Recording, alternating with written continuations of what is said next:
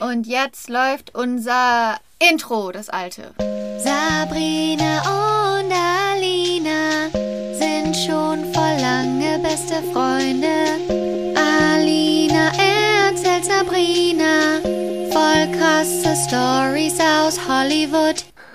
Ich, äh, irgendeins von den Intros läuft jetzt. Du kannst auch eins am genau, Anfang oder welches. eins, und eins am Ende machen, zum Beispiel. Ja, genau. Weißt du, was ich mir auch überlegt habe, was cool, also ich muss die noch kombinieren, die beiden Intros. Mhm. Äh, erstmal Hallo, erstmal Hallo Ja, guten Abend aus Köln und guten Morgen aus Hollywood und herzlich willkommen zur Albtraumfabrik. und Cheers und Prost mal wieder. Prost, Alina. Mhm. Auf dich, Was trinkst du? Auf mich? auf deine Stories. Ähm, ich trinke heute ein Lillet Wildberry. Yes. Mhm. Ich trinke äh, mal wieder einen, ein, diesmal einen White Wine Spritz. Ähm, Weißweinschorle. Genau, oh mein Gott. Ähm, aber weißt du, was ich sagen wollte? Was ich mir überlegt habe, das Intro, das ich ja noch kombinieren muss, da war ich leider ein bisschen faul diese Woche, das habe ich nicht geschafft. Mhm. Ähm, beziehungsweise busy. Ja, hast Stress Aber gehabt. Natürlich. Ich habe Stress gehabt Ja. diese Woche, ist ja klar, Ist ja in klar. der Pandemie. Ähm, ähm, das Intro, das wäre voll cool als Rockversion. Mm. So, so.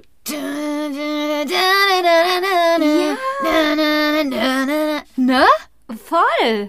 Oh mein Gott. ja, Das wäre voll die coole Rockversion.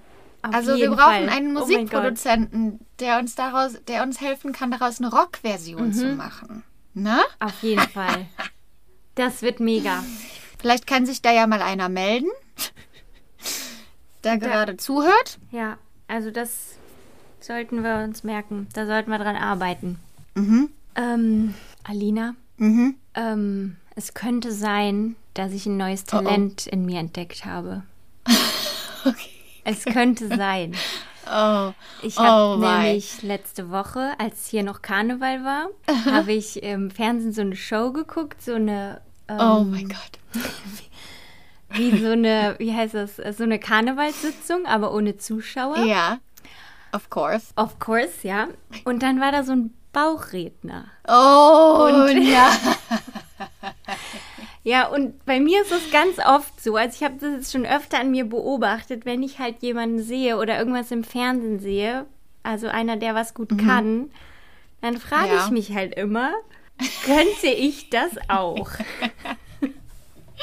Ich glaube, das ist eine ganz natürliche Reaktion. Und äh, ich habe das auch zum Beispiel, wenn ich Grey's Anatomy gucke oder so, dann frage ich mich immer, okay, wenn ich jetzt nur genug Grey's Anatomy gucke und mir dann noch ein paar Mhm. Operationen auf YouTube reinziehe, wäre ich dann Ja. in der Lage, einen chirurgischen Eingriff durchzuführen.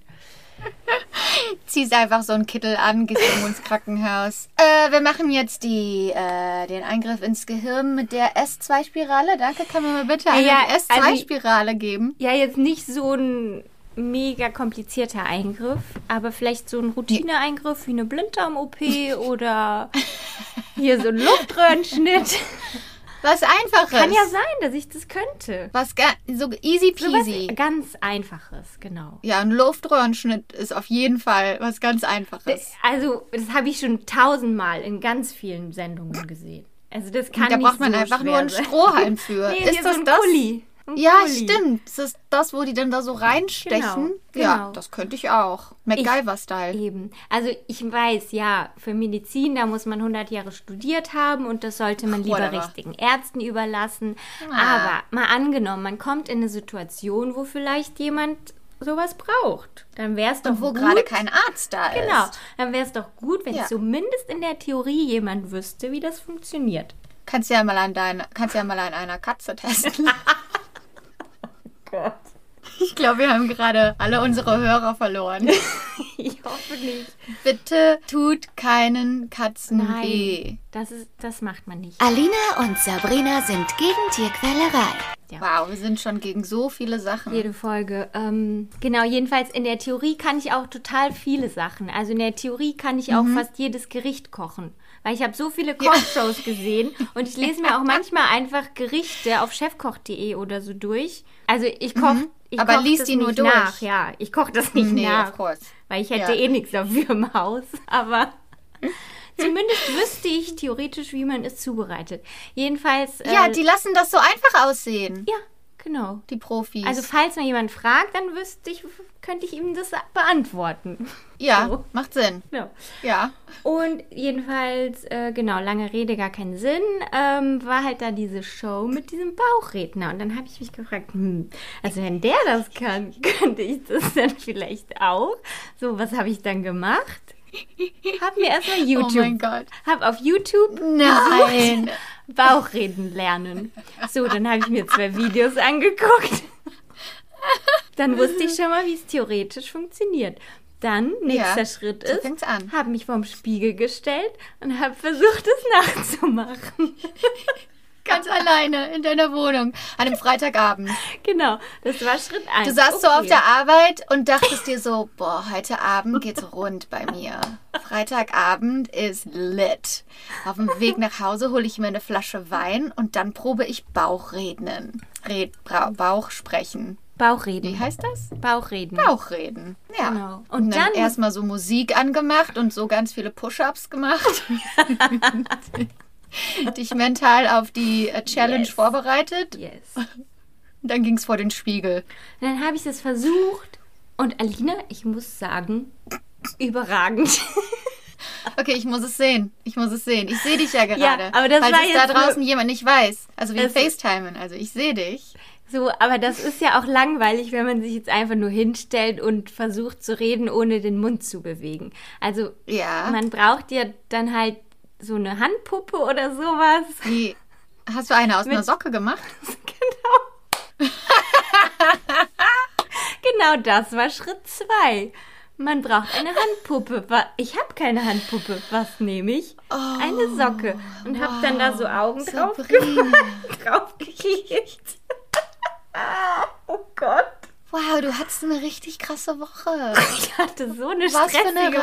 Reise. Was für eine Reise. So, dann, dann stand ich da nun mit meiner Hand und habe mit meiner Hand mich unterhalten. Ja, jetzt müssen wir halt mal gucken, wie es weitergeht. Ja, wie hast du die jetzt da, die Puppe? Liegt die da gerade irgendwo? Hey, die liegt im Wohnzimmer. Kann sie mal holen, wenn Ah. du willst. Aber ich Ja, kann es dir jetzt nicht mir doch- vorführen. Aber ich kann ja mal was aufnehmen und dann kann ich Ja, dir schicken. mach mal ein Video. Genau, dann kannst du das beurteilen, ob das wirklich so gut ist, wie ich denke. Also ich würde sagen, ich schmeiß das jetzt einfach mal raus. Ich würde sagen, wir posten das Oh mein Gott. auf unserem Instagram-Account Albtraumfabrik-Podcast und wir lassen unsere Oh. Zuhörer entscheiden, ob das gut ist oder nicht. Können wir machen. Ja, okay. Ich habe der Puppe halt auch schon einen Namen gegeben und sowas. Also Wie beziehungsweise sie? sie hat mir dann ihren Namen gesagt. Cindy heißt sie. Cindy, Cindy lebt in deinem Kopf. Es ist eine Seite von dir, die vielleicht schon lange raus Das hat wollte damit nichts zu tun. Das ist jetzt halt. hat sie endlich ein Output. nee, so weit würde ich jetzt nicht gehen. Das, Was aber ist denn ihre Persönlichkeit? das siehst du nämlich dann, was sie für eine Persönlichkeit hat. sie trägt mein Innerstes nach außen. Ja, Könnte man ganz sagen. genau. Das glaube ich nämlich auch. Ich glaube, dass das Therapie ist. Naja. Da bin ich ja mal gespannt. Aber jedenfalls, die Technik ist eine Sache, das ist so die Grundlage, die man braucht. Aber Mhm. das reicht halt nicht. Man braucht halt auch zum einen das Acting mit der Puppe. ne? Also, und dann ist es, ja, dann ist es halt so schwierig, wenn die Puppe halt was Böses sagt, dass du da nicht auch böse guckst oder. Oh. oh. Ja, das, stimmt. Da, ja, das, ist das halt stell nicht ich so mir voll einfach. schwer vor. Genau. Da muss ja alles. Aber oh, okay, ja. Ich bin gespannt. Also, ich will jetzt am liebsten direkt sagen, okay, das war's für heute mit der Episode. Elf Minuten, schwubbeldiwupp. Ich muss jetzt. Sabrina muss jetzt leider ein Video aufnehmen gehen. Ich bereite was Ich kann es kaum abwarten. Ja. Danke. Bereichere die Welt. Aber vielleicht Du weißt- kannst du mir dann so Dialoge Katze? schreiben. Oh ja, kann ich Weil gerne da, machen. das ist natürlich ja. auch total wichtig, dass man einen guten Dialog hat, der witzig Ja, ist. ja. Und da, und da kommen wir wieder, wo sich kommen wir unsere. Talente Genau. treffen. Genau. Genau, das ist eine Kollaboration. Ich beherrsche die, ich beherrsch die Technik und du hast die Kreativität, Genau. ja. sozusagen. Cheers. Cheers to that. Cheers to that. Ah. Aber siehst du, das sind diese ganzen Dinge, die man in der normalen Welt ohne die Pandemie nie gelernt hätte. Bauchrednen Ja, und so weiter und Die so Idee fort. wäre ich wahrscheinlich nie gekommen sonst. Nee, nee. Ach ja. Also ich hatte diese Woche ähm, mal wieder nach langer Zeit ein paar Castings von meinem Commercial-Agenten. Also Online-Castings oder Präsenz? ja, das ist jetzt quasi gerade alles nur über entweder Zoom oder Self-Tape. Also ich habe dann hier zu Hause quasi so einen Raum, wo ich so einen grauen ähm, Backdrop habe und so Lichter und sowas. Und dann kriegt man die ähm, das Skript und dann nimmt man das quasi selber auf. Entweder alleine oder halt mit einem jemandem, der das einem mit einem die Szene spielt. Dolores, I'm recording a podcast. Die weint, die schreit mich hier an von außen von der Tür. Die will dann immer dahin, wo ich bin, weißt du? Vielleicht muss ich die gleich mal reinlassen. Dann gucken wir mal, wie sie sich verhält. Ja, ist die da jetzt mit Ähm, Mitch alleine oder wie? Ja. Aber die sind ja oft alleine. Die, ver die verstehen sich meistens, wenn ich nicht da bin. Meistens kämpfen die nur, wenn ich da bin, weil die Ach dann so, um ja. mich kämpfen. Verstehe. Ähm, ja, anyway, ähm, ich habe von meinem Commercial, also von dem Agenten, der quasi nur für Werbespots und sowas ne, zuständig ist. Nee, stimmt gar nicht. Das, das war gar nicht die Geschichte, die ich erzählen wollte. Von meinem Theatrical Agent, der für Fernsehserien zuständig ist. Der ruft mich an und sagt, ähm, ich habe ein Casting für dich, das ist für eine neue Hulu-Serie. Also Hulu ist hier so ein Streaming-Service, ne? sowas wie Netflix. Ja. Ich so, hör mal, super, finde ich super, ist genau das, was ich möchte. Ist ja klar, ist ja genau das, was jeder möchte. Ähm, sagt er, ja, du bist ja Deutsche, ne? Ich so, "J- ja. Und er so, ja, das ist ähm, für eine ähm, Russin, die Rolle. Ich so, Ist ja dasselbe eigentlich. okay, okay, ähm, wo stellen wir da die Verbindung her? Ähm, was, was willst du jetzt, was meine Reaktion ist? Was erwartest du von mir? Hast du schon mal auf eine Karte geguckt von Europa oder von der Welt? Verstehst du das, äh, dass zwei verschiedene Dinge sind? Äh, äh, äh. Der so, ja, äh, sprichst du denn Russisch? Ich so, nee. Wie nee. Nee. Äh, äh. Hätte ich dir auch gesagt, hör mal, Jupp. Ne? Hätte ich dir ja schon längst gesagt. Und dann sagt er, ja, aber die muss ja auch eigentlich nur, also die wollen eigentlich jemanden, der russisch ist, aber das ist eigentlich nur eine Rolle mit einem russischen Akzent. Und ich habe dich jetzt auch schon dafür vorgeschlagen. Also, so, du kannst das ja mal Ja, aufnehmen. gut. Ich so, ja klar, das Warum kann ich auf nicht? jeden Fall mal machen. Klar. Kann ich ja mal meinen, einfach mal versuchen. Ja, habe auf jeden Fall nichts zurückgehört. Willst du mal hören, meinen russischen Akzent? Meinen russischen Akzent auf Englisch. Mhm. Ja. Okay. Would you like a... Äh, warte, das war zu deutsch. Äh, wie habe ich es denn gemacht? Warte, ich muss mich erstmal reindenken. Would you like a tour of the house? This is the living room. It was redecorated in 1982. Gut, gut oder? Ja. Aber du könntest auch jeden dann- anderen Akzent machen. Ich, ich habe dann auch gemerkt, wenn ich einen russischen Akzent versuche nachzumachen, ich hoffe, ich, hoffe, ich habe da draußen jetzt niemanden ähm, beleidigt, dann geht meine Stimme so runter. Das geht immer so, Hello, would you like to have a glass of Gorbachev Nastroya? Ja, genau. Das, So ja, stelle ich mir das auch vor. das ist wahrscheinlich zu klischeehaft. Ähm, einmal hatte ich ein Casting, ne? Da wollten die eine Deutsche, aber die dann auch quasi Englisch mit einem deutschen Akzent redet. Dann haben die gesagt, mein Akzent ist nicht authentisch. Aber hat, wie hast Also ich habe dann so ein gemacht? bisschen, ich habe dann so ein bisschen stärkeren gemacht, aber nicht ganz stark. Ich habe dann glaube ich so, hello, um, my name is Alina, I'm from Germany. So, weißt Ja. du? So Ja. ein bisschen stärker, aber auch nicht zu krass. Und dann haben die einfach gesagt, hm, nee, ist nicht authentisch. Und dann habe ich gesagt, well, okay, I'm gonna go fuck myself. Thank you very much. Wenn ich noch nicht mal deutsche Rollen Genau. hier authentisch genug bin, dann äh, the fuck, what the fuck am I doing here? Oh Mann. Die haben doch alle Ah, keine ja. Ahnung, ey. Die haben doch alle keine Ahnung. Aber ich habe auch einmal eine, eine also ich habe einen Film auf Englisch geguckt und dann war halt eine, Mhm. die war eine Deutsche und dann hat die in dem Film äh, vermeintlich was auf Deutsch gesagt, also in der Ja. englischen Version, aber das war gar nicht Deutsch, was sie da gesagt hat. Oh, es oh soll, mein ja, Gott. richtig dumm. Es, Ja, das es ist klang den- halt nur also- Deutsch, aber die, das Ja. Das hat keinen Sinn ergeben. Ja, weil denen ist das, das ist denen egal Ja. für den amerikanischen Markt. Also ich hatte schon so viele Castings, wo da stand nur Deutsche. Mhm. Ähm, nur Deut Leute, die die deutsche Muttersprache sprechen. Und da waren bei jedem Casting sind da so viele Amerikaner, die das einfach irgendwie, die sind einfach so, nö, ich gehe da auch hin. Und dann sagen die das und dann sagen die, ja, meine Mutter ist deutsch oder "Hm, ich war mal zwei Jahre in Deutschland. Und dann sagen die den, den Text und ich höre das dann, wenn die proben vorher, bevor die reingehen und das hört sich katastrophal an. Also, ja, ich bin auch heute hier in den Haus gekommen, um dich zu treffen. und die buchen das dann, weißt du, die kriegen dann den Job. Super. Weil die eine schönere Nase haben oder was auch immer dann der Grund ist.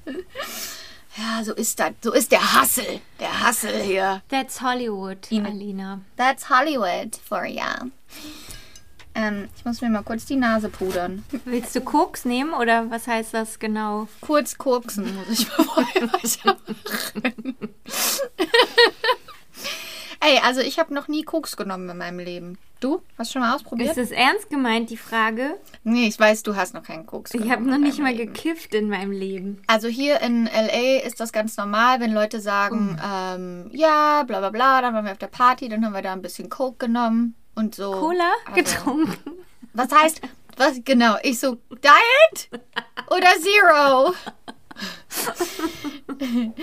also, was heißt ganz normal? In gewissen Kreisen ist es ganz normal. Natürlich nicht in den Kreisen, in denen ich mich bewege. Das sind alles Theater-Nerds. Ja, will ich Ähm, mal hoffen. Ja. ja, also ich würde sagen, wenn wir so 75 sind, ne? Du und ich, und in, unserem, in unserer WG wohnen und wir unser, unseren Lebensabend dort verbringen, dann, und dann, wenn wir wissen, vielleicht wissen wir ja dann, okay, wir sterben bald oder so, dann können wir alle Drogen ausprobieren, die es gibt. Dann zahlen wir, dann sagen wir so zum Enkelkind von irgendeinem von unseren Freunden, sagen wir, ey, kannst du mal, kannst du mal dein Enkelkind vorbeischicken? Wir wollen mit denen Blumen pflanzen. Und dann sagen wir, ey, bitte besorg uns. Ein Gramm LSD, ein Gramm Kokain, ein, Gramm- ein Gramm von ich jeder glaube, das Droge und dann machen gar wir nicht mehr voll in das dem, La in dem Alter. ja, aber wenigstens dann sind wir voll äh, so im Rausch und gehen voll Party, sind voll im Partymodus und verlassen die Welt. Ja? Leaving on a high note. Wenn wir es bis dahin schaffen, sage ich mal, man weiß ja nie. Ne? Ja, man weiß es nie. Also, Wir sind ja alle auf dem Weg nach draußen, sage ich immer. wow. Man wird geboren und dann ist es ein langsamer, langsamer Verfall. Weg nach draußen. Willkommen zu eurem. So muss man mit, so muss man in die Woche starten mit solchen Gedanken, weißt du? Du ziehst Weil dann denkt man direkt sich- runter, ey. Ey, fuck it all. Ich lebe nur einmal. Das Leben ist kurz. Heute hau ich mal auf die Pauke. Jetzt sag ich dem Karl auf der Arbeit mal, wie sehr ich seine Frisur hasse. Alina. Der Karl kann doch seine Frisur haben, wie er möchte. Das muss dich doch nicht stören. Ja, aber so was sehe ist, ich wenn das, das. zum Beispiel. Was ist, wenn das zum Beispiel. Okay, da hast du recht. Ja. Ja. Aber was ist, wenn egal, der wie der Karl ein Karl Bully aussieht. ist? Ja, wenn er Karl Das ein ist ist, dann ist scheiße. Dann kann ich ihm auch mal meine Meinung sagen. Aber das sollte man Okay. sowieso tun. Aber davon bin ich jetzt ausgegangen, dass der Karl ein Bully ist. In meinem Kopf. Dass der Karl ein Bully ist, der dich immer für deine Frisur bullied. Und jetzt ist es mal dein. Jetzt bist du Ja, mal aber dran. das hätte ich schon längst gemacht. Also, das gehört für mich dazu Ja. zum Leben, dass man sich auch nichts gefallen lässt von anderen. Ja, für dich, Sabrina. Aber nicht für jeden. Und die müssen an den Tod erinnert werden, damit sie mutig sind. War das Kann man das jetzt so schon das hochladen? Stichwort? Oder? Ist das ja, eigentlich schon, ne? Ich würde sagen, ähm, ich würde sagen, jetzt wissen wir, was bei uns im Leben abgeht. Und jetzt kann ich dir ja mal äh, sagen, Lass mich Was ich raten, heute- worum es heute Okay. geht. Geht es vielleicht um ein kleines Mädchen, das nach Hollywood kam, um berühmt zu werden und dann die alles in Deutschland hinter sich gelassen Umständen hat. starb? Nein. Nein. Also teilweise eigentlich vielleicht. Heute erzähle ich dir über einige der größten Unfälle an Filmsets. Direkt aus Hollywood. Es gibt so viele krasse Geschichten, aber heute erzähle ich dir fünf der interessantesten Geschichten der größten Filmset-Unfälle. Okay? Okay. Bist du Bin bereit? gespannt. Okay. Der erste Film, über den ich reden möchte, ist Twilight Zone the Movie. Der hieß auf Deutsch Unheimliche Schattenlichter aus dem Jahr 1983. Ähm, das ist ein Episodenfilm mit Fantasy- und Horrorelementen. Und ähm, der basiert auf der gleichnamigen Serie Twilight Zone aus den 60ern. Vielleicht hast du davon gehört, weil es seit 2019 eine Neuauflage der Serie gibt von Jordan Peele. Aber hier geht es um den Film. Steven Spielberg hat sich gedacht, das ist eine gute Idee, diesen Film ähm, zu machen, indem man vier verschiedene Sequenzen filmt, die alle von anderen Regisseuren ähm, produziert werden, sozusagen. Und ähm, die wurden dann zu einem Film zusammengeschnitten. Also deshalb heißt es ein Episodenfilm. Okay.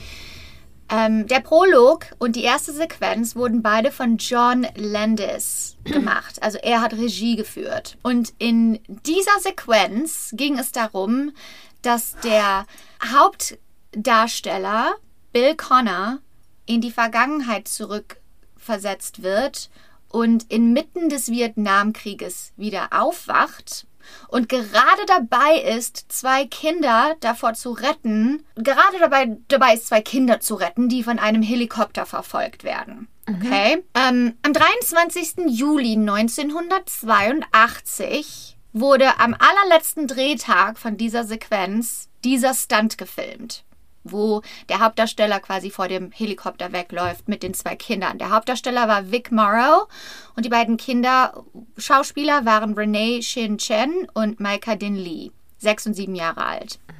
Und um die Aufnahme noch realistischer zu machen, wurden Spezialeffekte benutzt in Form von Explosionen. Und als diese Explosionen gezündet wurden, hat der Pilot des Helikopters die Kontrolle verloren über den Helikopter und er ist direkt auf die drei Schauspieler draufgekracht. Nein.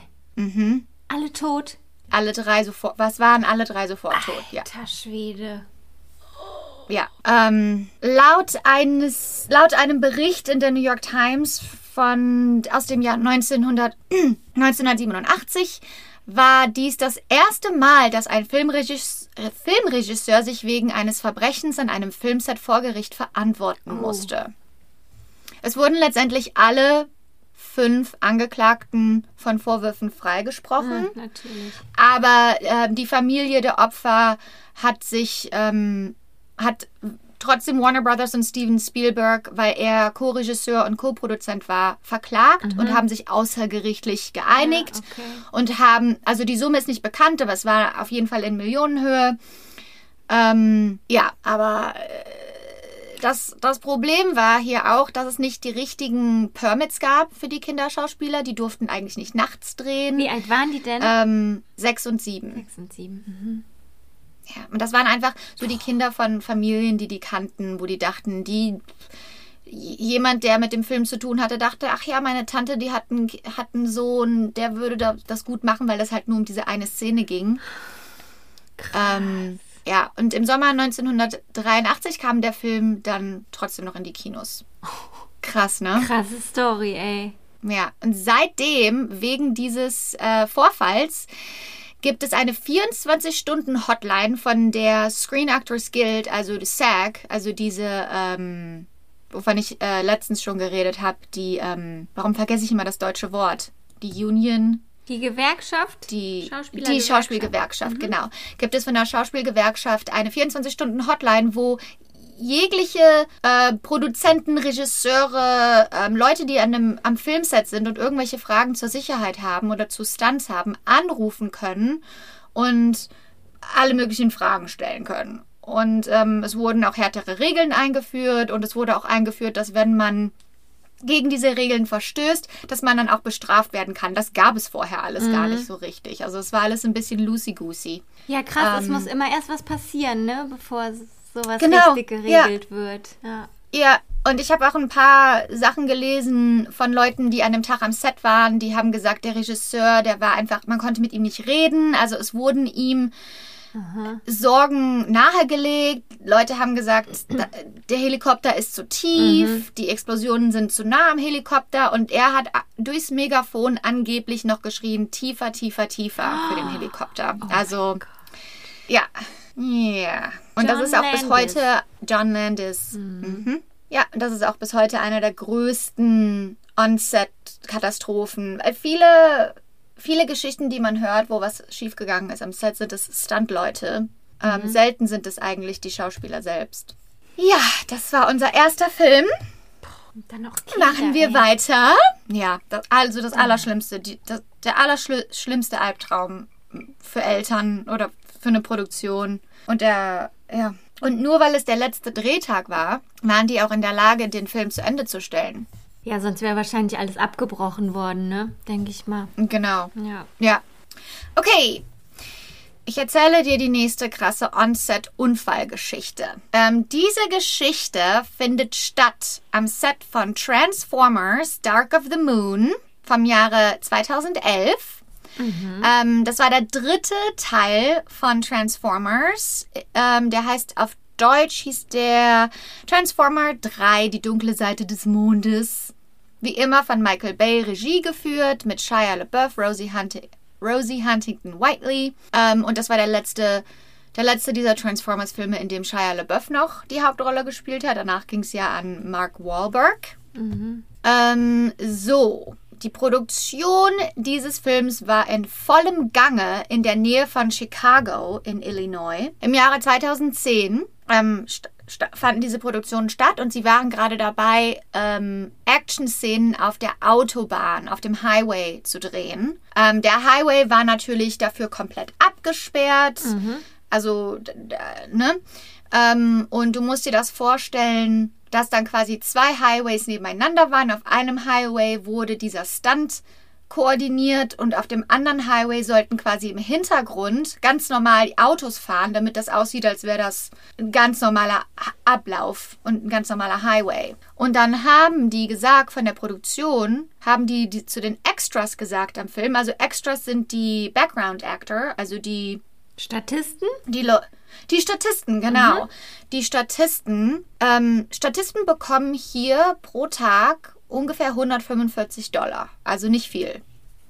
Und die können wirklich, also die sind wirklich stundenlang am Set. Also die sind dann, klar, du kannst einen Tag haben, wo die, wo die dich nach einer Stunde nach Hause schicken, dann ist es eine coole Erfahrung und du hast für eine Stunde 145 Dollar bekommen, aber es kann, meistens bist du da 17, 18 Stunden und sitzt die ganze Zeit eigentlich nur rum. Ähm, und viele Leute wollen auch als Extra arbeiten, weil um in diese SAG um in diese SAG-Guild zu kommen, da kann sich nicht einfach jeder einkaufen, sondern da brauchst du gewisse Credits für. Also du brauchst eine Reihe an Schauspieljobs, die dir erlauben, dieser Schauspielgewerkschaft Gewerkschaft? beizutreten. Okay. Mhm. Und wenn du eine gewisse Anzahl an Non-Union-Jobs machst, kannst du das Glück haben, dass jemand am Set sagt, wir vergeben so einen sogenannten Voucher. Also das heißt, die müssen eine gewisse Anzahl an Union Actors haben. Und wenn von denen einer nicht kommt, bekommt einer von den Non-Union Actors diesen Voucher Ah, und damit okay. kann er dann der Union bei der Union beitreten. Okay. Anyway, viele angehende Schauspieler arbeiten gerne am Set als Extra. Ich glaube, das ist auch cool, Und an einfach diesen- so einen Einblick zu kriegen, oder? Genau, Ja. ja. die sehen dann ganz genau, wie es abläuft. Und ja, also auf jeden Fall, klar. Ähm, hier in LA machen das auch viele Leute einfach so nebenbei oder aus Spaß. Also ich kenne hier jemanden, der ist ähm, 72, der war früher Restaurantbesitzer, ist großer Theaterbuff. Und ähm, der wollte jetzt einfach was zu tun haben. Der ist in Rente. Ja, genau. Und dann hat der sich da angemeldet. Und als Extra kann ja auch jeder arbeiten. Ne? Da, Man Genau. braucht da ja wirklich so. Du brauchst ja Leute aus jede- jeder Gesellschaftsschicht und jedes Alters, ne? Ja, also, Genau. Cool. Und der ist dann einfach, ja, der geht dann einfach manchmal so ans Set und äh, ist bei den, ein, einigen der größten Produktionen da im Hintergrund dabei. Also Cool. voll cool. ähm, ist auf jeden Fall für manche Leute auch, die sagen, ich möchte kein Schauspieler werden, aber ich bin fasziniert vom Filmen und So. Anyway, diese Extras, die jetzt am Set waren, haben ungefähr 145 Dollar pro Tag bekommen und die Produktion hat gesagt, wenn ihr eure eigenen Autos benutzt in dieser Stunt-Szene, kriegt ihr 25 Dollar extra. 25 Was Dollar. sich, was sich, was sich krass anhört, wenn man denkt, das ist ein Multimillionen-Dollar-Unternehmen. Das ist auch kein kleiner Indie-Film, das ist der dritte Film in diesem, in diesem Mil Mil hunderte Millionen von Dollar haben diese Filme eingespielt. Und ähm, dann sagen die zu denen, hey, für 25 Dollar extra, wenn ihr euer eigenes Auto benutzt, ähm, würdet ihr hier im Hintergrund hin und her fahren. Und haben natürlich viele Ja gesagt. Eine von diesen Leuten war Gabriela Cedillo, 24. Ähm, sie hat eigentlich in einer Bank gearbeitet, wollte aber Schauspielerin sein. Deshalb war sie hier als Extra dabei. Und ähm, ihr Auto, ein 2006 Toyota Corolla, wurde mit einem Stahlkabel an ein Auto vor ihr befestigt.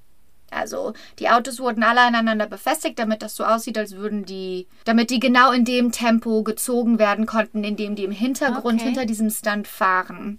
So, dann ging der Stunt los. Dann hat sich dieses Stahlkabel von dem Auto, das vor ihr war, gelöst, ist in die Luft geschwungen worden durch ihre Windschutzscheibe und hat sie genau an der Stirn getroffen. Scheiße.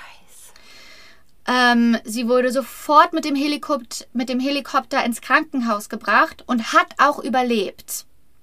Allerdings wurde sie erst in ein künstliches Koma versetzt und hat langfristige, also lebenslange Gehirnschäden davongetragen von diesem Unfall. Und sie hat auch gesagt, dass, also es wurde nachher natürlich die Produktion kritisiert, das hätten Stuntleute sein sollen, keine Extras, die überhaupt kein Training hatten, die überhaupt nicht, die überhaupt nicht neben so einem Stunt hätten sein dürfen. Ähm, sie ist natürlich vor Gericht gegangen mit diesem Fall und hat am Ende auch 18,5 Millionen Dollar bekommen. Zu der Zeit, als sie dieses Geld bewilligt bekommen hat, hat die Mutter von ihr gesagt, ja, das bringt mir leider nichts, die ist gerade auf dem Stand von einem Kleinkind. Ja, eben. Das kann kein Ähm, Geld der Welt bezahlen, ne? Also, Genau, und angeblich, also laut der Anwälte von ähm, Gabriella, hat die Produktionsfirma auch um, je, um Biegen und Brechen versucht, nicht ähm, diese Krankenhauskosten von Gabriella zu bezahlen. Die haben natürlich in der Presse gesagt, wir wollen das auf jeden Fall bezahlen, aber haben dann im Gericht irgendwie versucht, da rauszukommen. Das waren, glaube ich, 800.000 Dollar an Krankenhauskosten. Plus dann natürlich 18,5 Millionen. Also Paramount Pictures und DreamWorks wurden verklagt und haben am Ende 18,5 Millionen Dollar an die Familie von Gabriella bezahlt. aber wie Ähm, doof die sind. Dann wollen die sparen, indem sie Statisten Ja. einsetzen. Ey, Ja. hätten sie da einfach Stuntleute hi- hingemacht? Und sowas verdutzt mich immer wieder, weil man denkt ja, die großen Produktionen, Die machen das professionell, denkt man. das ist, Ja. das ist auf einem ganz anderen Level, Ja. ne? Da, äh, da, da ist alles professionell, da ist alles abgesichert, da sind nur Profis am Set. Überhaupt nicht. Wie wir auch in einigen der nächsten Geschichten noch hören mein werden. Aber Gott. also das, das fand ich echt so krass. Ähm, Radar Online hat Footage bekommen von dem Unfall. Also da sieht man, da hört man den Produktionsassistenten sagen, okay, es geht gleich los, 3, 2, 1, okay, fahrt los und dann sieht man das. Also wer Lust hat, sich sowas anzugucken, Radar Online hat das äh, Footage von diesem von diesem Shoot bekommen. Ähm, ja, ich habe dann auch versucht, mal nachzugucken. Also ich habe eine Facebook-Seite gesehen für Gabriella, wo ähm, der Zustand von ihr quasi geupdatet wurde und es ist auf jeden Fall so, dass sie einen lebenslangen Gehirnschaden davon getragen hat und lebenslang Betreuung braucht. Ähm, ich habe irgendwo gelesen, dass sie, dass sie sprechen kann und gehen kann und ähm, ich weiß aber nicht zum Beispiel auf welchem Zustand, in welchem Alter sich ihr Gehirn befindet oder sowas. Also der Fokus dieser Berichte, die man dann findet, ist natürlich auch dann eher auf Michael Bay und, und der Produktionsfirma und so, ne? Naja, es geht Ähm, nie wirklich ja. um die Opfer dann, ne? Genau. Ja. Ja, ja. Das war der Set und Fall von Transformers. Jetzt habe ich gerade, das habe ich auch gehört, dass zwei neue Transformers-Filme rauskommen sollen. Allerdings ohne Michael Bay. Also weiß ich nicht, ob man das braucht. Ich habe noch nie einen davon gesehen, wenn ich ehrlich bin. Sowas interessiert mich überhaupt nicht. Also ich habe den ersten gesehen und den fand ich voll cool. Aber ich stehe auch voll auf so Origin Stories, wo das, wo man das entdeckt. Wo man äh, seine neue Identität entdeckt oder die neue Welt entdeckt. Also da, das finde ich immer total toll. Und dann die nächsten Filme. Ich weiß noch, ich weiß nicht, ob ich da auf einem Date war oder ich war mit irgendwem einen von den anderen Transformers-Filmen gucken. Und das war eigentlich 90 Minuten lang nur Kämpfen. Und ich bin da so eingeschlafen. Also, kennst du das, wenn deine Augen so abgewinnen. schwer werden und Ja, du willst dich ich- selber davon abhalten, dass du einschläfst? Ja. Und ich bin immer so zwischendurch so weggenickt. Und ich wollte aber nicht, dass die Leute, mit denen ich da war, das mitbekommen. Und dann habe ich immer so zwischendurch aufgemacht, die Augen. Und dann wieder einfach nur so ganz. Und dann waren das auch immer so Nahaufnahmen. Und ich wusste überhaupt nicht, wer da kämpft. Ich habe einfach nur so Maschinen gesehen, die sich gegenseitig schlagen. Und ich wusste gar nicht mehr, was. Ich wusste gar nicht mehr, was gerade abgeht, wer der Böse ist, wer der Gute ist. Und am Ende so, boah, voll gut. Und ich so, ja, voll gut, voll cool. Ja, interessiert mich auch voll. Nee, also wenn Frauen mitspielen, okay. Wenn Frauen die Hauptrollen spielen, aber nee, ansonsten bin ich Ja. da raus. Ey. Okay. Bist du bereit für die nächste Geschichte? Ja, ich bin bereit. Ich warte auch auf eine ganz besondere Geschichte. Ja, ich glaube, alle warten auf The Crow. Nee, Nee. Wel- Welche denkst du denn gerade dran? Uma Thurmans Unfall am Set Nee, von Kill hab ich Bill. nicht nee, dabei. hast du nicht dabei. Oh, ah, ah, kannst du mir erzählen? Hier geht es jetzt um Top Gun. Der Film aus dem Jahre 1986. Auf Tom Deutsch hieß der Cruise. Top Gun. Sie, genau. Sie fürchten weder Tod noch Teufel. Ich mag den ja irgendwie, ne? Voll mein Guilty Ich auch. Pleasure. Den, weht, weht, Tom Cruise. weht. Tom Cruise, Ja. den Scientologen. Du liebst ihn genauso sehr wie äh, Scientology ihn liebt. Ich finde den irgendwie süß. Keine Ahnung. Ah ja, okay. Er ist ja auch ein Actionstar. Der hat halt ein Rad ab, ne? Ja, Der hat halt ein bisschen ein Rad ab, aber ist schon, also ist schon schnuckelig. Also Ja, wie meine Mutter jetzt sagen würde, der ist schon lecker. Schon ein Schnittchen, würde die sagen. Ja. Aber da muss, hättest du natürlich immer Angst, dass du da nicht mehr rauskommst, ne? Dass der dich Ja, verschwinden lässt. dass du da verfolgt Ja. wirst. Also wartet mal ab auf die Deshalb. Scientology-Stories, die ich für euch, Oh äh, die ich Gott. für euch hier äh, bereit habe.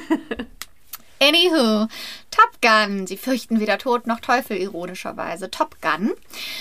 Für diejenigen, die ihn nicht kennen, war ein amerikanischer Action-Drama-Film ähm, von Tony Scott inszeniert und von Don Simpson und Jerry Bruckheimer in Zusammenarbeit mit Paramount Pictures produziert. Mit Tom Cruise, Kelly McGillis, Val Kilmer, Anthony Edwards und Tom Skerritt.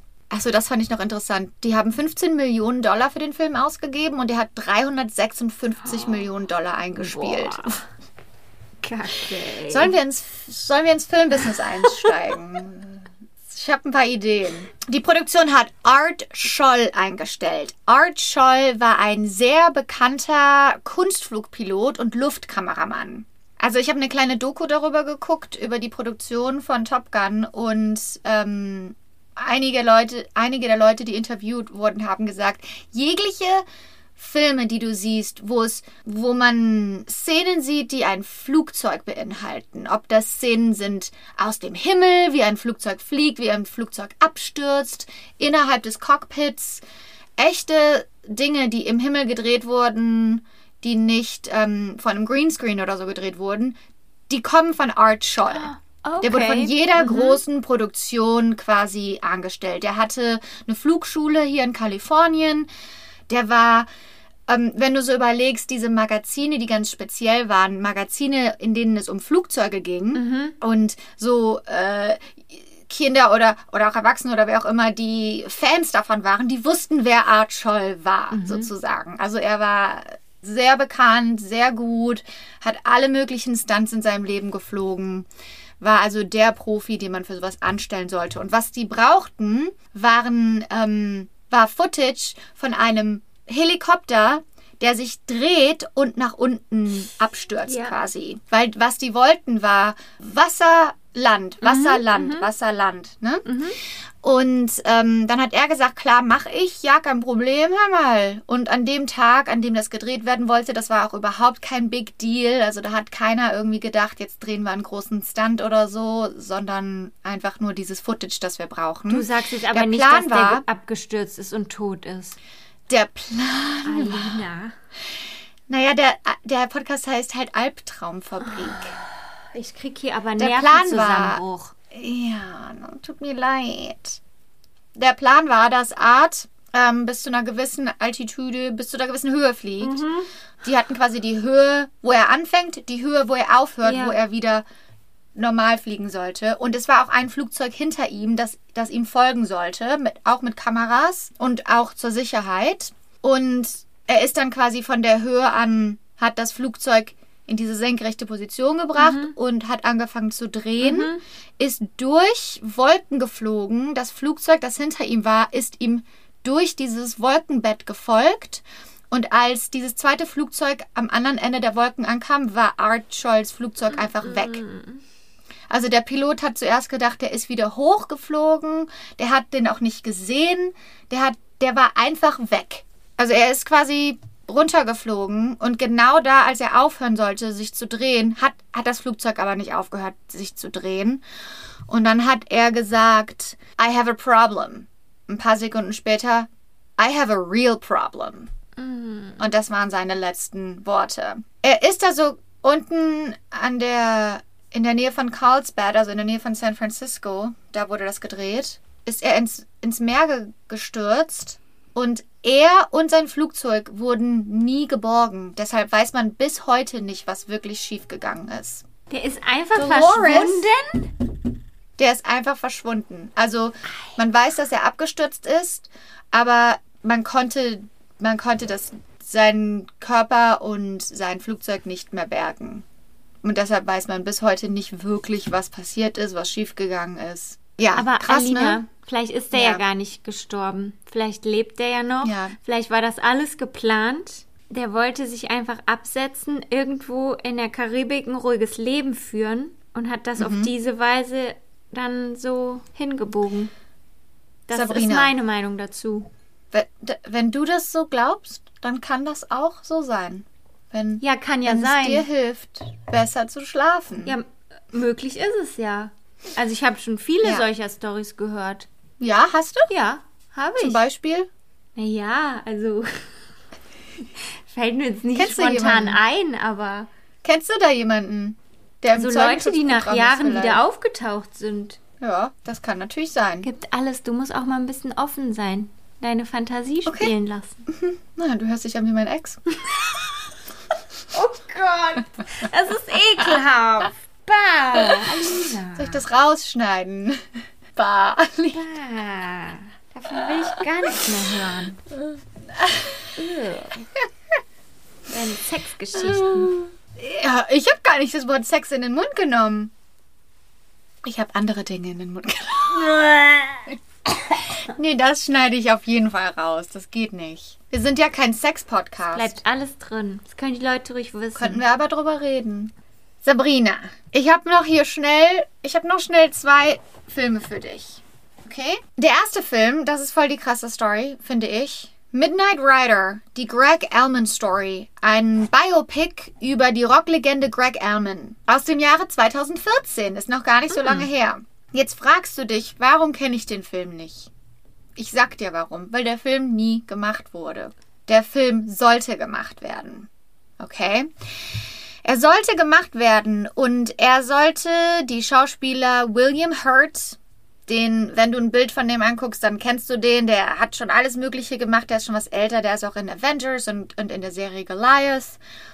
Ähm, er sollte William Hurt, Tyson Ritter von den All-American Rejects, Zoe Deutsch, eine junge Schauspielerin, die auch in The Politician und Zombieland ist, Eliza. Dushku, die man am besten aus ja, die finde ich super, die Zoe. Äh, Eliza Dushku, die man wahrscheinlich am besten aus Buffy kennt als Faith ähm, und Wyatt Russell sollten alle in diesem Film sein. Am 20.02.2014 war der erste inoffizielle Drehtag. Inoffiziell? Unoffiziell. Inoffiziell. Inoffizielle Drehtag. The fuck?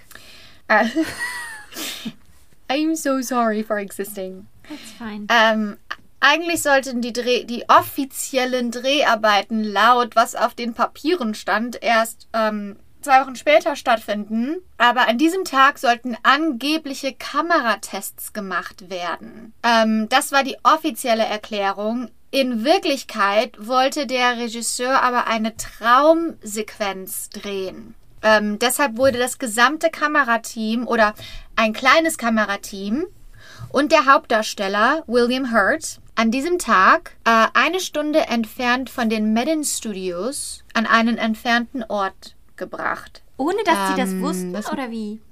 Nee, die, also das, das Kamerateam wusste, dass die wahrscheinlich offiziell noch kein Drehbeginn haben, aber dass sie Okay. Mhm. gerne diese Traumsequenz drehen wollen. Und deshalb sind sie alle zu diesem, zu dieser Drehlocation, die nicht in den Studios waren, gefahren. Das Ganze wurde auch in der Nähe von Chicago ged- gedreht. Mhm. Okay. Ähm, die hatten eine Dreherlaubnis für ein Grundstück, das abgezaunt war und wo die drehen durften. Auf diesem Grundstück befand sich eine Mühle und alles Mögliche, wer weiß, was die da alles drehen wollten. Durch dieses Grundstück ging eine Eisenbahnbrücke. Ähm, ich, ich werde davon ein Bild posten, weil das ist so eine typische alte Eisenbahnbrücke. Und diese Eisenbahnbrücke ging über einen Fluss drüber. Weil die Traumsequenz, die hier gedreht werden sollte, war der Hauptdarsteller auf, seinem, auf einem Metallbett über dem Fluss auf den ähm, auf Zugschienen. Mhm, okay? okay. Die Produktion hatte zweimal versucht, eine Drehgenehmigung zu bekommen für diese Eisenbahnbrücke, haben die aber nicht bekommen. Die hatten quasi eine Drehgenehmigung für den Bereich drumherum, aber nicht für die Brücke. Dann haben die, hat die Produktion gesagt, okay, wir gucken mal nach, da fahren eh keine Züge mehr lang. Also kommerzielle Züge fahren da ohnehin nicht mehr lang. Dann können wir da auch einfach, dann fahren wir da hin vor Drehbeginn und dann drehen wir da eben schnell diese Also Traumszene. als Deutsche Okay? tut mir das richtig weh. Also so, sowas. Und, das, und, und auch, schon, auch schon wieder im Jahre 2014 eine Riesenproduktion. Alter, also ey. Ich sag dir, das ist nicht so, wie man denkt, wo das alles irgendwie offiziell. Es die Filmemacher, ja, Filmemacher, die wollen, die wollen das, was sie wollen, egal was es kostet. Oh die wollen ihre Version, Vision umsetzen. Okay? Okay. So. I- Jemand hat gesagt, dass der Regisseur Randall Miller danach gefragt wurde, ob er eine Drehgenehmigung hat und was er, seine Antwort war, es ist kompliziert. Mhm. Aber das Produktionsteam hat den Schauspielern und der Kameracrew versichert, also da war nur ein Schauspieler dabei, hat der Kameracrew versichert, dass alles okay ist, dass da keine Züge fahren und dass sie dort drehen dürfen. Okay. Dann haben die alles aufgebaut, haben quasi dieses Metall, diese Metall, ähm, so eine Art Metallbett, das auf den Schienen rollt für den Hauptdarsteller. Die Kameras, die dann auch an der Seite mit, ähm, mitfahren und so weiter, haben das alles aufgebaut und haben angefangen zu drehen. Und dann wurden sie überrascht von einem Zug, der um die Ecke Nein. kam. Ja. Ach, Und da war auch noch Leute. genau eine Kurve.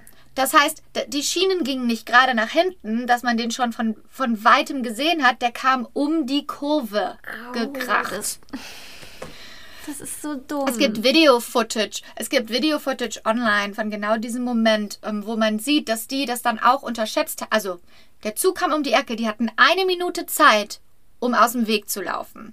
Es ging aber nicht nach rechts oder links. Die konnten eigentlich nur in Richtung des Zuges entfliehen. Der Schauspieler William Hurt hat es geschafft, von dem Metallbett runterzuspringen und ähm, wegzulaufen. Die, die Kameracrew hat das unterschätzt, wie schnell dieser Zug fährt und hat versucht, das Equipment zu retten. Und die haben versucht, dieses Metallbett von den Schienen runterzuziehen. Ähm, und dann ist der Zug, kam aber viel schneller als die dachten, hat natürlich dieses Equipment und das Metallbett in tausend Stücke äh, ist da durchgefahren und hat es in tausende Z- Stücke zerschmettert. Teile dieses Metallbetts sind auf die Kameraassistentin Sarah Jones gefallen, die dann quasi hingefallen ist und unter den Zug geraten ist. Äh, Sarah Jones ist an dem Tag verstorben und sieben weitere Mitglieder dieser Crew wurden teilweise stark verletzt. Ey, das wird doch immer schlimmer. Ja, krass, ne? Ähm, eine Woche später wurde die komplette Produktion eingestellt. Ist ja klar. Der Regisseur Randall Miller wurde zu zehn Jahren Haft verurteilt. Also es wurden einige Leute aus dem Produktionsteam angeklagt. Ähm, Randall Miller wurde zu zehn Jahre Haft verurteilt. Es wurde davon ausgegangen, dass er davon zwei Jahre lang absitzt und den Rest ähm, auf Bewährung. Ähm, es war tatsächlich so, dass er ein Jahr im Gefängnis war und 2016 ist er wieder rausgekommen. Und ähm, Teil seiner Strafe war die Auflage, dass er nie wieder an einem Filmset arbeiten darf. Aber letztes Okay. Jahr ähm, hat er quasi wieder angefangen, an einem neuen Film zu arbeiten und die Familie von Sarah Jones ähm, hat sich dann auch an die Medien gewendet und hat gesagt, das geht gar nicht. Also die waren total fahrlässig und unsere Tochter ist da gestorben und ähm, es müssen stärkere Regeln in Kraft treten und das, also da ist einfach alles schief gegangen. Naja, ich Ja, meine, es gibt die- ja diese Regeln und Bestimmungen, aber wenn die sich nicht dran halten, die Männer, Ja. also Mhm, mhm, ja. Unglaublich. Und jetzt kommen wir zur wohl bekanntesten, zum wohl bekanntesten Setunfall in der Geschichte Hollywoods aus dem Film The Crow von 1994. Hast du davon schon mal gehört? Von Brandon Lee, der Sohn von äh, Bruce Lee. Noch nie gehört? Okay, wow. Mm, mm. The Crow war ein Gothic Superhero-Film und sollte Brandon Lees großer Durchbruch werden in Hollywood. Wurde von Alex Proyas, der auch iRobot, der auch bei iRobot Regie geführt hat, Regie geführt. Äh, Brandon Lee war der Sohn von Bruce Lee, der eine Ikone des Martial Arts Films ist und von vielen als der größte Kampfkünstler des 20. Jahrhunderts angesehen wird. Ähm, Brandon Lee ist selber sehr jung gestorben, mit 32.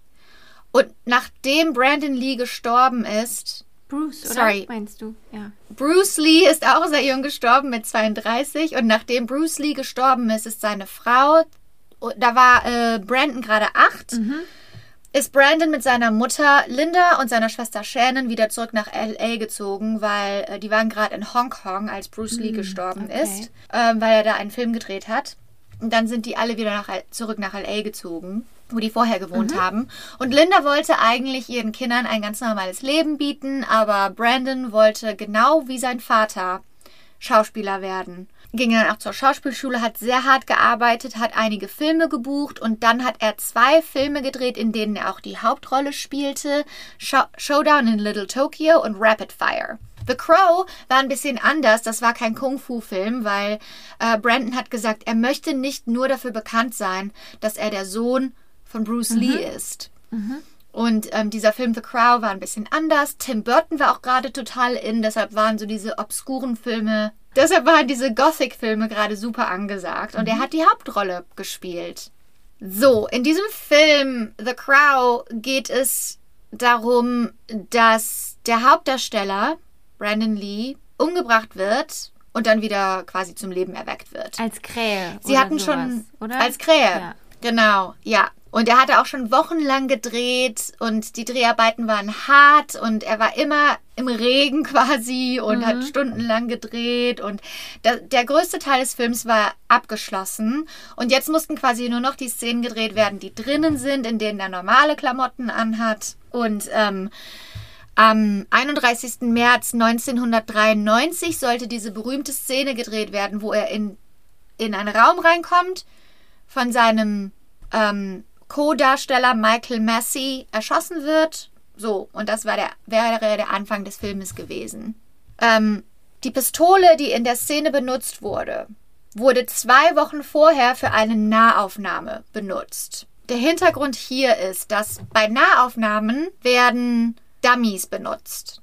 Also Kugeln, die sind genau wie richtige Kugeln, die haben aber kein Pulver und die haben ein Papp, die haben vorne Pappe dran. Okay. Richtige Pistolenkugeln haben Pulver und ähm, ein Meta eine Metallkappe vorne dran. So, das heißt, in den Nahaufnahmen werden diese Dummies benutzt und in Szenen, in denen Menschen mitspielen, werden Platzpatronen benutzt. Also wo es über, eg- total egal ist, wie es wie es aussieht. In den Nahaufnahmen soll das dann trotzdem so aussehen, als würde da was rauskommen und so weiter. Weil der Film im Verzug war, war, weil die wochenlang hinterher waren im, mit den Dreharbeiten und Geld. Und sobald eine Produktion einen Tag zurückhängt, verlieren die Geld. Ja. Und zwei Wochen bevor diese Szene gedreht wurde, sollte diese Nahaufnahme gemacht werden. Aber dann hat das ähm, der Requisiteur ähm, gemerkt, dass der keine Dummies mehr hat. Der hatte aber richtige Munition im Auto in seinem Kofferraum. Ähm, der hatte die im Kofferraum, weil einer der Produktionsassistenten vorher Requisiten eingekauft hatte und richtige Munition mitgebracht hat. Und dann hat der Requisiteur gesagt, die dürfen wir nicht am Set haben. Das ist absolutes No-Go. An keinem Set darf man echte Munition haben. Ich pack die in meinen Kofferraum. So. Dann aber, als es zu dieser Szene kam, die sagen, oh, wir haben keine Dummies, hat er gesagt, weißt du was, ich hole die echten Kugeln und wir holen das Pulver raus und benutzen, benutzen die für die Nahaufnahme. Da sind ja keine Menschen involviert. Okay. So, dann haben die das gemacht. Die haben aber nicht gemerkt, dass sich eine der leeren Kugeln quasi hat sich da drin, ist da drin stecken geblieben. Das heißt, die Metallspitze von dieser Kugel ist in der Pistole stecken geblieben. Das hat keiner gewusst, keiner gemerkt. Zwei Wochen später ist es Zeit, um die Szene mit Brandon Lee zu drehen. Er, es wird ein, eine Platzpatrone in, in die Pistole geladen, aber man sieht trotzdem nicht, dass da quasi noch diese Metallspitze drin steckt. Ähm, er hatte einen Blutsack, weißt du, mit falschem Blut Ja. unter seinem Kostüm. Ja. Der Plan war, er kommt ins, in den Raum rein, der andere Schauspieler erschießt ihn, er fällt um und das ist das Ende der Szene. Ja. Und genau so ging es auch. Brandon Lee kommt in kommt rein, der andere Schauspieler erschießt ihn, er fällt um und fängt an auszubluten. Erst nachdem der Regisseur Cut gerufen hat und Brandon Lee nicht aufgestanden ist und man auf einmal gemerkt hat, oh, da kommt viel mehr Blut als sollte aus ihm raus, hat man gemerkt, dass was nicht stimmt. Diese Kugel, die da drin steckte in der Pistole, hat sich durch diesen Druck ausgelöst und Brandon Lee wurde wirklich in den Bauch geschossen. Alter. Ja. Geht's noch? Ja. Ist der tot? Ja, der wurde danach ins Krankenhaus Nein. geflogen und ist dort gestorben. Nein. Aber den Film gibt's ja. Genau. Dann haben die damit einfach Geld verdient. Damit, dass die einen Genau, also- haben. Ja, also der Film wurde auf Wunsch von Brandon Lees Familie zu Ende gestellt. Die haben die restlichen Szenen, weil es war ja nicht mehr viel, mit einem Stunt-Double und CGI fertig gedreht. und der Film wurde 1993 veröffentlicht. Ja, Äh, 1900. Äh, mhm. Warte, oh, habe ich das denn hier? Der Film wurde 1994 veröffentlicht. Ähm, im, er wurde Brandon Lee gewidmet.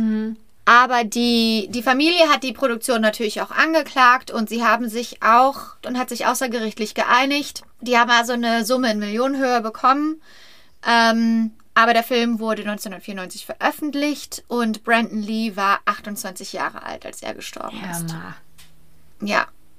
Und das ist auch, also einfach nur tragisch, weil er hat gesagt, er möchte nicht die Legende seines Vaters weitertragen und ist dann auch jung und tragisch gestorben. Hey, ich wusste das gar nicht. Also ich kannte den Film, hab den glaube ich noch nie gesehen, aber war mir im Begriff.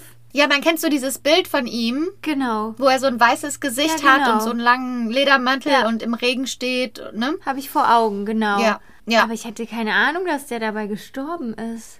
Krass. Voll krass, ne? Also, als ich das erste Mal davon gehört habe, war ich, jetzt konnte ich das gar nicht glauben. Ich dachte, hä? Von, von der Pistole? Hä?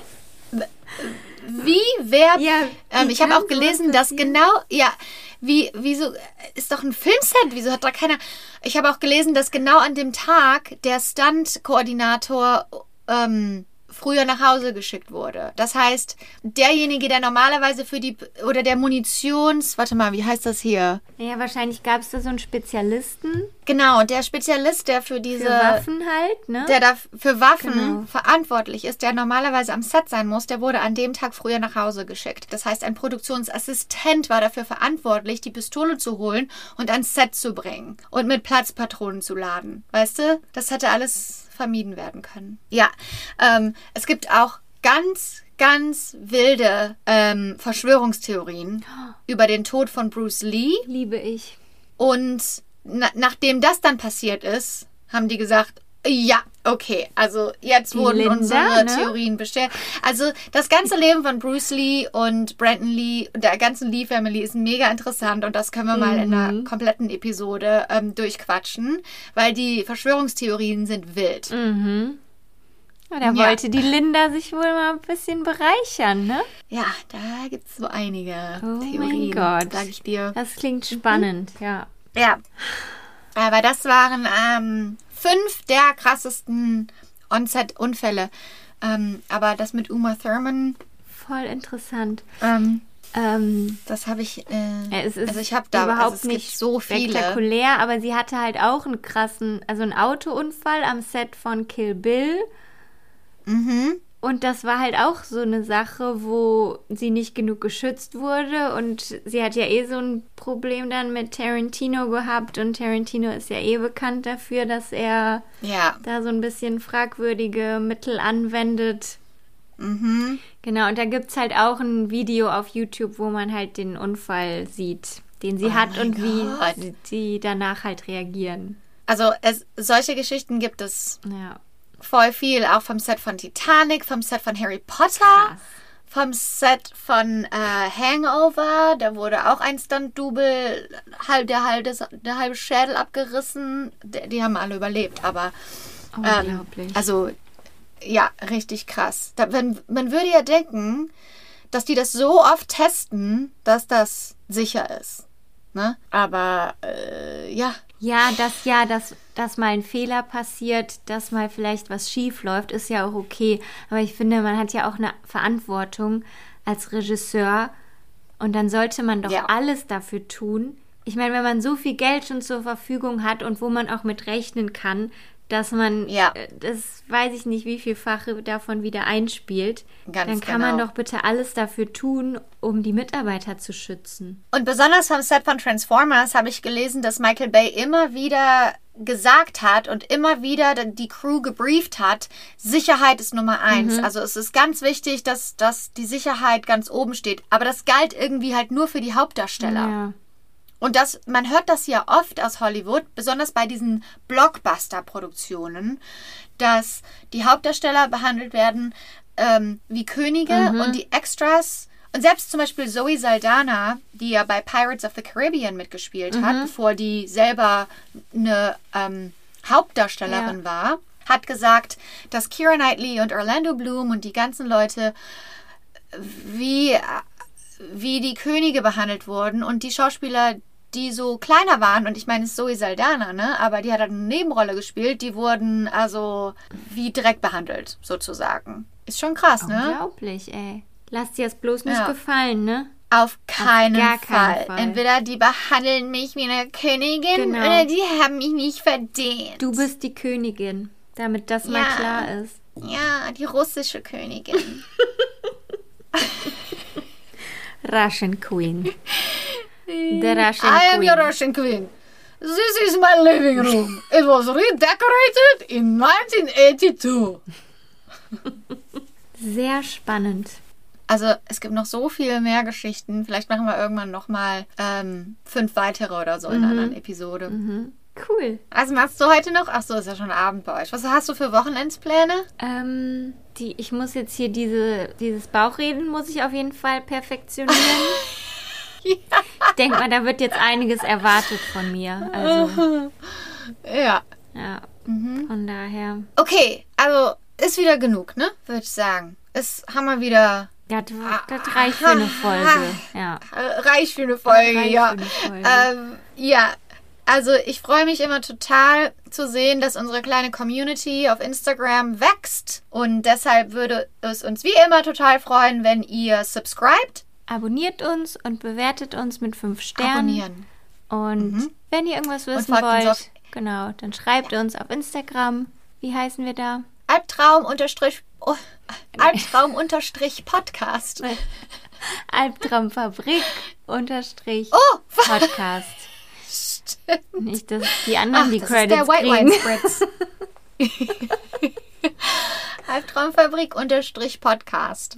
Genau. Ähm, ja, und ähm, alle Mu Musikproduzenten, die uns eine Rockversion produzieren können, bitte meldet euch. Das wäre so cool, auf jeden Fall. Oh mein Gott. Und wir quatschen nächsten Montag. Und ich sage gute Nacht nach Köln. Guten Morgen nach Hollywood. Bis nächste Woche. Nächste Woche. Ciao. Sie treffen sich jeden Montag und erzählen aus ihrem Leben.